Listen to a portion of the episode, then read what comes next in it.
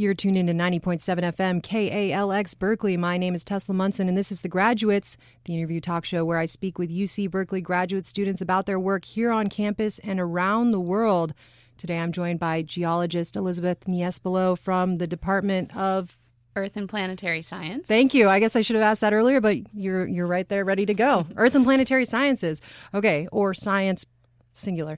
Can you just tell us a little bit more about that department and what it encompasses here on campus? Yeah, so the Department of Earth and Planetary Science is an earth sciences department that covers a multitude of different topics that have to do with the Earth system. So we have different subjects like climate science, geophysics, which largely deals with things happening below the surface of the earth, geology and geochemistry, which largely have to do with rocks that make up the composition of the crust and deeper into the earth, and also um, marine science. So we talk about um, oceanography and the chemistry of the ocean and that subject matter.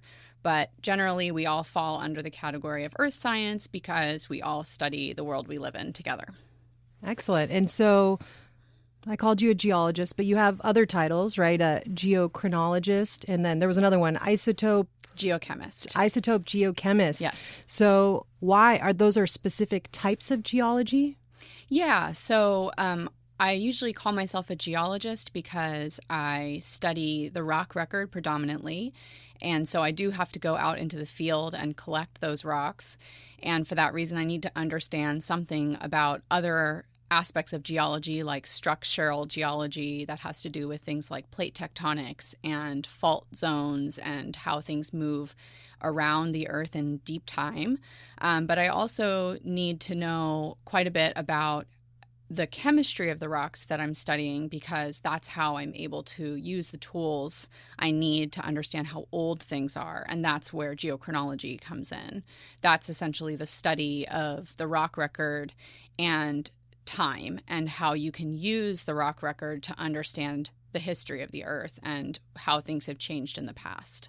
So I guess, you know, I, I'm clearly, this is not my field, but when I think back to high school, for example, they put chemistry in a totally different room than geology. So how is it that we should think about rocks having chemistry? What does that mean? That's a great question. You know, when we take chemistry, usually initially we start with things that are made of fluids, um, things like water and acids and alcohol and other things that have a chemical composition that exist in you know earth's pressure and temperature space as liquids but rocks as solids also have understandable chemical compositions and so when we study geochemistry, we're studying the chemistry of rocks, that is, the chemical composition of these solid materials that do behave as fluids over long timescales. Um, that's why we have things like plate tectonics, because we have this fluid like behavior of rocks over long timescales. So things that are made of gases and solids also have chemical compositions. And so to study the rock record and its composition, you would need to study geochemistry. So I guess when I think of chemistry, I think of things that are volatile, for example, or things that are moving. But when I think of rocks, I think of things that are stuck in time. So are rocks changing over time besides like plate tectonics, but individual rocks?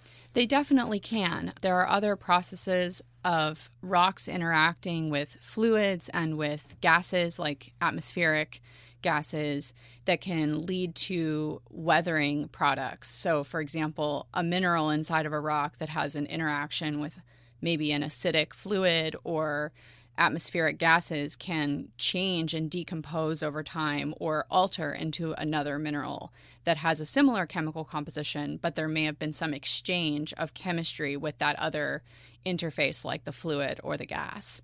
So rocks can change over time. They can be structurally deformed as well. So we we see this in the rock record when we observe rocks that have folds in them or they have laminations that weren't originally there. Um, we also see that in the process of lithification. For example, if you were to walk down a muddy riverbed after a heavy rain, like we just experienced, um, you would see these soft muds that over geologic timescales would lithify into hard rocks. And that process of lithification is even, in a certain sense, um, a change of state. And is that process of lithification at all related to the process of fossilization? It can be, yes. Um, so, in some cases, lithification is simply a hardening and compaction process, which doesn't change the chemical composition of the rock itself. Fossilization is actually a chemical alteration process. So, for example, if there's a bone on the ground, on day one, that bone will be composed of mainly a mineral called hydroxyapatite, or often referred to as bone mineral apatite. And then there's a a large percentage of organic material that makes your bones flexible and able to withstand tension. Over time, that apatite and organic material will alter. The organic material will tend to decay away, and the bone mineral apatite will be replaced chemically by a more common, a more suitable mineral in Earth's surfaces that's more stable in the surface environment, which is calcite. And so over time, that bone mineral apatite will become something like calcite um, more commonly, and that will withstand the test of time much longer. Bones can also fossilize to other minerals. Calcite is just a very common one. Okay, so we're talking about rocks, we're talking about time. So is this but this isn't just basic stratigraphy, like right, like the layers of the rocks and the ones that are down lower are probably older. You're going way beyond that, correct? Yes. So those principles of superposition and original horizontality, these are laws referred to as Steno's laws that we can use in the field to understand stratigraphic relationships. But geology is a little bit more complex than that, and really the Earth system is more complex than that. And so we also have to worry about things like tectonics when there's an earthquake or a fault in the area and things move up and down or side to side. Our stratigraphic relationships can be compromised if we only rely on those rules. So we have to use field relations to also understand how old rocks are. And we also, when we want to know precise time, we want to know um, what the geochronology would tell us, which is the way we get at understanding the true age of a rock. Okay, so before we go more into that, I want to go a little bit back to the beginning, right? Uh, First of all, you must have an awesome rock collection, right? Yes, I do. like this is like the eternal like biology joke is like, "Hey, you want to see my rock collection?" yes, indeed. Actually, I have bookshelves that just have boxes of rocks on them at my house, um, where the books are stacked up next to them sometimes, but the rocks seem to dominate in many cases. Excellent. And did you always have a rock collection? Was this your passion from the beginning? Was going out into the field and grabbing rocks? You know, it actually wasn't. I, I kind of came into geology from another discipline. Originally, when I came into college, I was an undergraduate at UC Berkeley, actually, um, and I studied astrophysics and classics. So I was really interested in a lot of different subjects, and I was sort of overwhelmed by all of the choices when I came to college. So I knew I wanted to study a physical science when I came to college. So I declared astrophysics as soon as I could and started on those prerequisites. And I always had a passion and interest in history. So I started taking some courses in classics and I found myself just completely captivated by ancient history. So I decided to double major. And as time went on, I found that I was struggling to decide which avenue I wanted to take for a career, and that something more interdisciplinary would probably be better suited to my interests. And so when I graduated, I spent some time working for archaeologists in the classics department, getting exposure to what archaeology was like, because this was potentially an opportunity for me to do some scientific analysis while still studying history. And so I went to the field with uh, Kim Shelton, who is a classical archaeologist in the Department of Classics here. And I excavated with her field school in Nemea, Greece, for six weeks. And from that point on, I was totally hooked onto field work. So I got really interested in how I could continue pursuing field projects. And while I was in the field, I found myself wondering a lot more about the natural materials that we were excavating into to bring out the artifacts that the majority of the archaeologists there were interested in studying. But I got the sense that if we probed more into the natural materials that were the context of those artifacts and um, human remains or you know whatever you find on your excavation we might be able to understand those archaeological deposits better. So, what are the soils telling you? What are the different types of sediments telling you about the environment that those things were deposited in? What was the environment like when those people were living there? And so, as I started to ask these questions, I realized that I was probably going to be better suited to being in an earth science department where I was collaborating with archaeologists. So, I would be able to look at the natural materials on a site and get some information about those things, try to interpret the rock record or the soil record, and then collaborate with somebody who was interested in studying the artifacts or the fossils themselves, and we could put together a more integrated picture of what was going on in the past. And so you did do that, right? You went on to get uh, a master's in geology, correct? Yes. So at that point, I was ready to give geology a shot in terms of the academic work and figure out if this was really the route for me. So I went to Cal State Long Beach for a master's program, which ended up being a really enriching experience for me because most of the people in my program were more professional geologists. So I got a lot of exposure to what industrial geology jobs are like. So things like hydrogeology, environmental consulting, uh, petroleum resources, other energy resources. And realizing that geology was something that we all have to understand to some level to function and thrive in our civilizations. The things that we use every day are made of natural materials from Earth. And literally every single thing you use and experience is derived from an Earth material. So, for example, the house that you live in probably has drywall in it, which is made from gypsum that was probably quarried somewhere, crushed up and made into a fine powder, and then turned into drywall to build your house. Another example is your cell phone. Most of the the chips and components to the batteries and the circuits in your cell phone are made of things that have rare earth elements in them. And rare earth elements are found in particular types of geological deposits that have to be mined. So we use geological materials every single day. We're just not necessarily aware of it.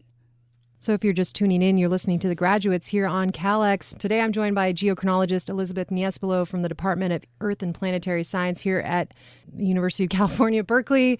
We're talking about geology. Obviously, you got fully into this path. You said that field work was one of the things you fell in love with. And I know you've actually been quite a few places uh, to work in the field, haven't you? Yeah, I feel very lucky after that first experience in Greece and um, that first exposure, I realized this was something I really wanted to integrate into my work on a regular basis. And so I pursued other projects that allowed me to go into the field in Italy. I got to work in Pompeii and study some of the pottery there, as well as get to see Mount Vesuvius, which was a volcano that erupted in 79 AD, covering the city with volcanic ash. That was my first sort of exposure to volcanics and the interaction of volcanics with human civilization. And that becomes sort of a theme in my research today um, because I, as a geochronologist, collect ashes for dating. Um, so I got to go to Italy. Um, and then as a master's student, I was working with a Mesoamerican archaeologist and an isotope geochemist who was my master's advisor. And so I ended up working in Chiapas, Mexico on a Mayan archaeological site that had been newly discovered by the archaeologist I was collaborating with. And I was able to also obtain access to an assemblage of artifacts that came from Guatemala, which were fragments of jade that had been found in an archaeological workshop where jade was brought in from the from the jade resources in Guatemala and moved into this workshop and then um, jade crafters would make sculptures out of them. So I was able to obtain some access to those materials and do a simultaneous geochemical and archaeological study of trying to figure out if there was a geochemical way of sourcing the provenance of that jade. So, was all the jade in this workshop coming from a single region, or were there multiple regions that were being sourced for jade that would then be moved into this workshop? And what does that tell you about the economy of jade moving through the Mayan Empire as they moved up north to the main capital cities where these sculptures would be prized by the elite. Do you, do you have any answers for us? Because you, you're leaving us hanging here. Do we know? So it, as always in science, the answer is complicated. That's right. That's there's nothing wrong with that. Let me just say that. Okay, continue. Sorry. Yes, unfortunately, I wasn't able to say with complete absolute certainty that we could geochemically source this jade to, for example, the outcrop scale. And when I say outcrop in geology, that essentially means the hill you're looking at or the wall of rock that's been cut through by a road. It's sort of bigger than human sized rock exposures, but not mountain size. So at the outcrop scale, we weren't able to source the jade, but at the regional scale, we were able to distinguish something about the different jade sources. So there's a large fault that crosses the from coast to coast of Guatemala, and there's jade north of this fault and south of this fault. And we were able to show that these two resources of jade were different geochemically to the extent that you could say whether one was coming from one side or the other. Awesome. I think that's awesome. And then I know more recently you did some work in Ethiopia, right? Yeah. So my PhD work is largely focusing on constraining the ages of fossiliferous deposits, so fossil bearing deposits within East Africa, as well as developing a new dating method to constrain the timescales of archaeological deposits that are found in Eastern and Southern Africa. In a time range when we see a lot of interesting human behaviors evolving, such as the creation of our first art art forms, um, things like eggshell beads, the first evidence of the use of pigments in perhaps personal adornment or also the staining of other materials, and the use of uh, certain types of stone tool technology, including certain kinds of projectiles such as the bow and arrow. And in this time period, we're looking as far back as beyond 50,000 years ago and unfortunately, a lot of the conventional dating methods used in these areas doesn't reach back that far. Things like radiocarbon, for example, which are used very frequently in historical archaeology, places where we have also a written record, don't work past 50,000. So we have to figure out new ways to approach the problem of understanding the age of those sequences. And you mentioned ashes from volcanoes before. Uh, why are volcanoes a good way to date things? That's a great question. So there's a couple of reasons, and some of them have to do with the geologic process of a volcanic eruption, and some of them have to do with the geochemistry of the samples that are coming from volcanic eruptions. So, what does the process of a volcanic eruption tell you? In geologic time, most rocks are deposited, lithified, or metamorphosed over long time scales thousands to hundreds of thousands to millions of year timescales. So, understanding when those lithification or metamorphic processes began or ended can give you a very long stretch of time. A volcanic eruption occurs virtually in an instant in terms of geologic time. It's something that humans can tangibly understand as a fast process, which, if you extrapolate that to the billion year timescale that Earth occupies, that is a geologic instant. And so when we see an ash deposit that represents a geological instant in time, we can essentially say with quite good precision that if we're able to date that ash, we're really dating the event of the volcanic eruption. And we can we can equivocate that to a moment in time. And you mentioned all these different places uh, that you've worked. You know, I spent some time in Ethiopia recently, not out in the field, but in the country. And, you know, I've been to Latin America, and these are very different places. What are some of the things that are the same uh, across field sites and some of the things that are different? That's a really good question. Um, some of the things that are the same for me, at least, is my my experience getting to know the local people, which is always a wonderful treat in the field. You know, you get to, as a tourist, if you're traveling somewhere, you might get a little bit of interaction with the local people when you're in a restaurant or if you're at a museum and you're talking to the person you're paying to for admission. You might interact with some locals on the street if you're a more social person.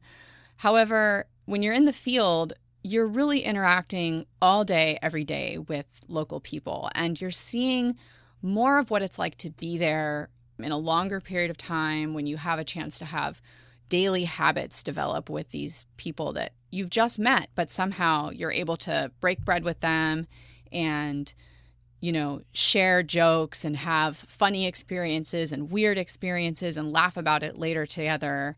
So that sort of sense of community is something that doesn't change when you go into the field in different places. One of the things that's probably the most different about all of those places, and I would say particularly Europe compared to South America or Africa, really has to do with the infrastructure that makes fieldwork easier or more challenging just logistically. So, for example, in Europe, there's a lot of very accessible public transportation. And so, if you're trying to get from one place to the other, there's probably going to be a fairly simple way to do that. And the roads you'll be traveling on will be well paved, and there will be traffic signals, and there will be, you know, security of some sense that you have. Whereas if you're traveling or working in South America or Central America or Africa for that matter, at least in my experience, those differences in the logistical ease of planning field work and coordinating field work can be a little bit more challenging because you have to think about things that in a first world environment perhaps you wouldn't have to worry about so much things like well is this road actually accessible it's on the map but when I drive on that road, is it going to be there? Or if I run out of gas, where am I going to go? You know, in Europe, you might have a gas station every few miles, whereas in a lot of these places, especially as you go deeper into the natural environment where you don't have as much civilization, but probably really good geological exposures, you're going to have to prepare a lot better. And so being out in the field, that's its own thing. It sounds like an adventure. I've seen some pictures. Uh, it's definitely an adventure, but that's only part of what you do, right? Because once you excavate things, you have to you know conduct scientific analyses. So what does that look like? Are there special types of machines you use for that? Yeah so the majority of my year is actually spent in the lab. Um, I get to spend hopefully somewhere between one and two months of the year doing field work in various places, and the rest of the year working in the lab preparing and analyzing the samples I've collected while I was out in the field. And so I'm using a wide variety of different instruments, anywhere from things that are very basic, like mechanical sieves. These things just have, you know, wire meshes in them, and I'm separating rock samples by grain size after crushing them up I use lots of different kinds of microscopes. I use magnetic separators to eliminate magnetic minerals. Sometimes I use heavy liquids to use density gradients to separate minerals so that I can get at the mineral I want to date. And I use chemistry. Um, there are chemistry labs in my laboratory where we have to separate different chemicals within a single rock. So dissolve the rock and then separate the chemical composition by components. And then probably the principal machine that I say I would say is the most important for geochronology to truly function is the mass spectrometer. And while mass spectrometers have been around for about 100 years or so, the principal type of mass spectrometer that we use to measure elements in a rock is a magnetic sector mass spectrometer, which allows the user to separate elements by their mass to charge ratio. And so this requires first understanding something about isotopes. That was a word that I used to qualify myself when I say I'm a geochemist. I'm an isotope geochemist. Isotopes are just elements that have the same number of protons but different numbers of neutrons, and so their mass is different, but their chemical properties are the same. And so you need to know first how do I separate those isotopes so that I can measure them differently and and get good results from those measurements. And so we have to ionize those isotopes and that gives us a charge. So then, when we can separate them by mass to charge ratio using this magnetic sector mass spectrometer, we can we know that their masses have a certain amount And with the similar charge, we can separate them, sending them through a magnet. And so this mass spectrometer has made it possible to measure isotopes very precisely, and more importantly, isotope ratios very precisely. And that allows us to see the components of a of a decay process from some parent element or isotope that has decayed to some other daughter isotope, measure both of those things, and then back out how long it has been decaying, or rather, how old the rock is. So, as we approach sort of the end of the program, do you have any? Uh, I know you're still, you know, you got you got some time left in the PhD program, but do you have any ideas or any results or just any uh, anything you want to say about where your research is going to take you uh, here at Berkeley? Yeah. So Right now, I'm focusing on dating these archaeological and fossiliferous sites. And I think one of the really important things as we are able to hone in on the precision of these dates and discover more sites with more fieldwork and more access to these areas is being able to correlate the timing of different archaeological deposits across large regions. So, if you see similar archaeology in different places, but you can't constrain those in time, you can't necessarily correlate the occurrence of that archaeology from one place to another, whether it happened first somewhere, whether you see archaeology um, sort of developing simultaneously in different places. We call that um, isochronous in geochronology, something that is equal in time. And so, as geochronology gets better and as the quantitative aspects of archaeology continue to improve, and, and also in paleontology, we might be able to better correlate occurrences of fossils and archaeology in time across broad regions and infer things about knowledge transfer or the environment that you see these events occurring. Was that environment similar or different in different places? So I think as I continue forward, I'm seeing that there is a need for better dated records and understanding what the climate and what the occurrence of these records were with respect to each other. So you, you pretty much just answered this, but I'll ask it one more time because it's really pointed why do we care? I mean, is it just pure intellectual curiosity to understand the timing of history, or is is there something you could say to just the general public about why this is an interesting subject and important, interesting and important? That's a great question. And I think it's really important for scientists to be able to communicate why what they're doing is important. So, for me, there's probably two things that I think about a lot that motivate me to get up and keep working every day. One is understanding where we come from in sort of a generic sense, in terms of human origins, in terms of our ability to innovate and learn.